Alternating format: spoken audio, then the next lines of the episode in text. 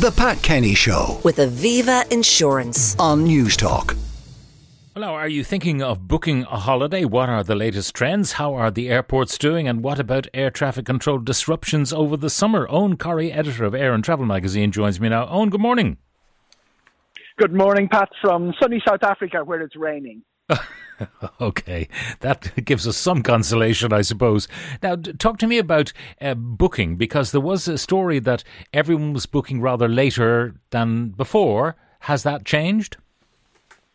It was a trend that pre- preceded the pandemic, Pat.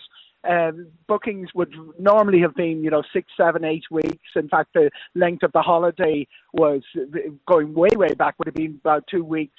We ran into the pandemic with the booking, the most people booking uh, three, four weeks before, and then uh, we had a couple of years where, uh, after emerging from pandemic, with all the uncertainty, where it was very, very difficult for airports, airlines, everyone to make decisions on what the numbers would be. It was down to about down to less than two weeks in some cases, in a lot of cases.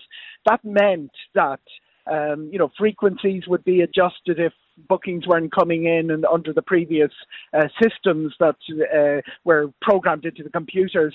It also made it, made it very difficult for the likes of our big airports to work out uh, what staffing levels to put in. We saw a little bit of that at Easter, where the numbers going through the airport, Dublin Airport, were considerably higher than it had been anticipated even four or five weeks ago. That stabilised massively, and the booking, it's like uh, the crisis of confidence has passed, and people booked in pretty large numbers for the hmm. summer over the last five, six weeks. Obviously, this is the sort of information airlines don't give you, but you can track it pretty accurately from website and prices.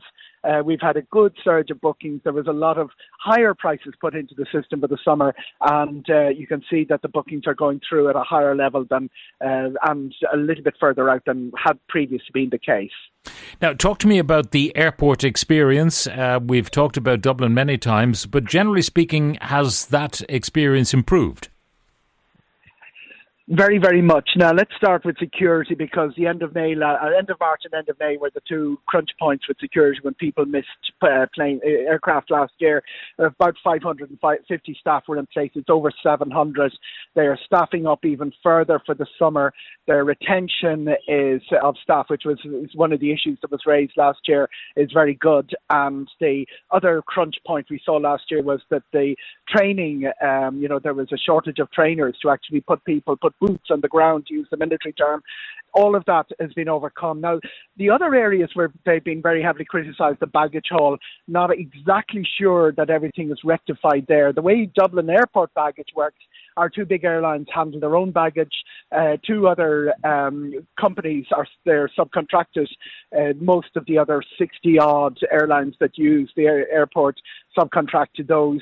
Um, baggage problems were caused. Toronto was a big offender, but Heathrow and Amsterdam are big offenders on this side of the Atlantic. So we're not absolutely certain all of them will be back up to speed. Heathrow certainly were making noises in January and February that they would be it would be next year before things go back to normal. They do think things certainly seem to have improved. The one of and mo- the two subcontractors are staffed up to the proper levels. The other area that everybody was giving a lot of uh, attention to was the services. Now, we've some of the franchises have uh, been not been renewed. Uh, new franchisees have come in, and they se- certainly seem to be staffed up on the food and beverage side. There are three food trucks which will be transferred around the airport according to where the demand is, because Terminal 2 demand and Terminal 1 demand don't align exactly. Uh, toilets, big area last year, where there were 500 toilets in Dublin Airport. One of the things that they have done to prevent the sort of shambles we saw last year, last summer, was that they uh, they prioritised, you know, the 100 gates, those toilets there, the uh, toilets toilets to the left of the uh, baggage uh, carousels. They're the ones that are most used. So there will be a, a electronic system where you know if you want if something has broken has to be replaced, it's scanned. Uh, then the, you don't you don't have to wait for four hours for it to be replaced. That somebody will be on the job altogether. So they've beefed up all of that stuff. Where we saw last summer as well was the delays from air traffic control caused a little bit of con- uh, congestion, particularly those 100 gates uh, that are used by Ryanair, because one of the things post pandemic is the balance between Ryanair and Aer Lingus has been tipping further and further towards uh, Ryanair.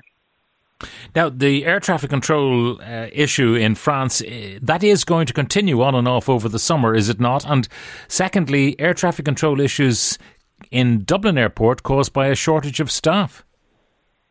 Absolutely, Pat, you've hit the nail on the head there. We've uh, the ongoing French air traffic control, which uh, is nowhere near resolution. That is, it, even if the pension issue abates, um, which is the cause of the 13 strikes we've had since January, they, there are legacy issues with French air traffic control. French uh, is a little bit more impactful than other countries, unlike uh, places like Italy and Greece, which allow overflights. The French don't allow overflights. So that means Dublin flights to places yeah. like Girona, Barcelona are impacted. Now, Ryanair are, uh, assembling uh, uh, some sort of petition, and you can go online, or if you're a regular customer of Ryanair, they'll send you an email asking you to sign up to this petition, which is asking that uh, flights should be able to overfly strike stricken France uh, when it happens. Pretty much.